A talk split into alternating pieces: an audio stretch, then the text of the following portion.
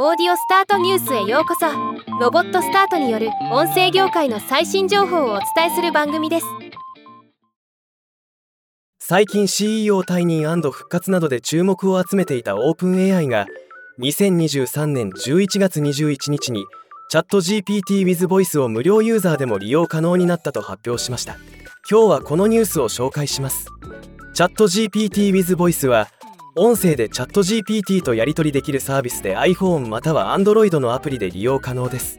もともとこの機能は2023年9月25日に有料ユーザー向けに提供開始されていたものですが今回無料ユーザーでも使えるようになったということです。ありがたいことです。使い方は極めて簡単です。チャット GPT アプリを立ち上げて設定メニューに入ります。そこで好きな声を選びましょう。5種類の中から僕はブリーズにしてみました。言語設定もお好きなものに。僕は日本語にしてみました。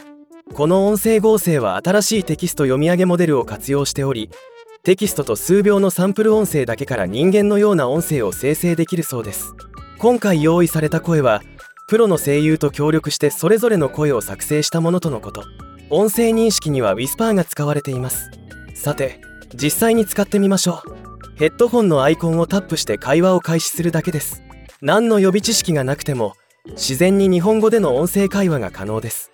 音声認識精度も高く応答内容も見事ですし音声合成も高品質です。強いて言えば応答までの時間が若干気になるかな程度です。いや本当に素晴らしいです。いきなり現状の Siri、Alexa、Google アシスタントとの会話よりも自然ですよ。ではまた。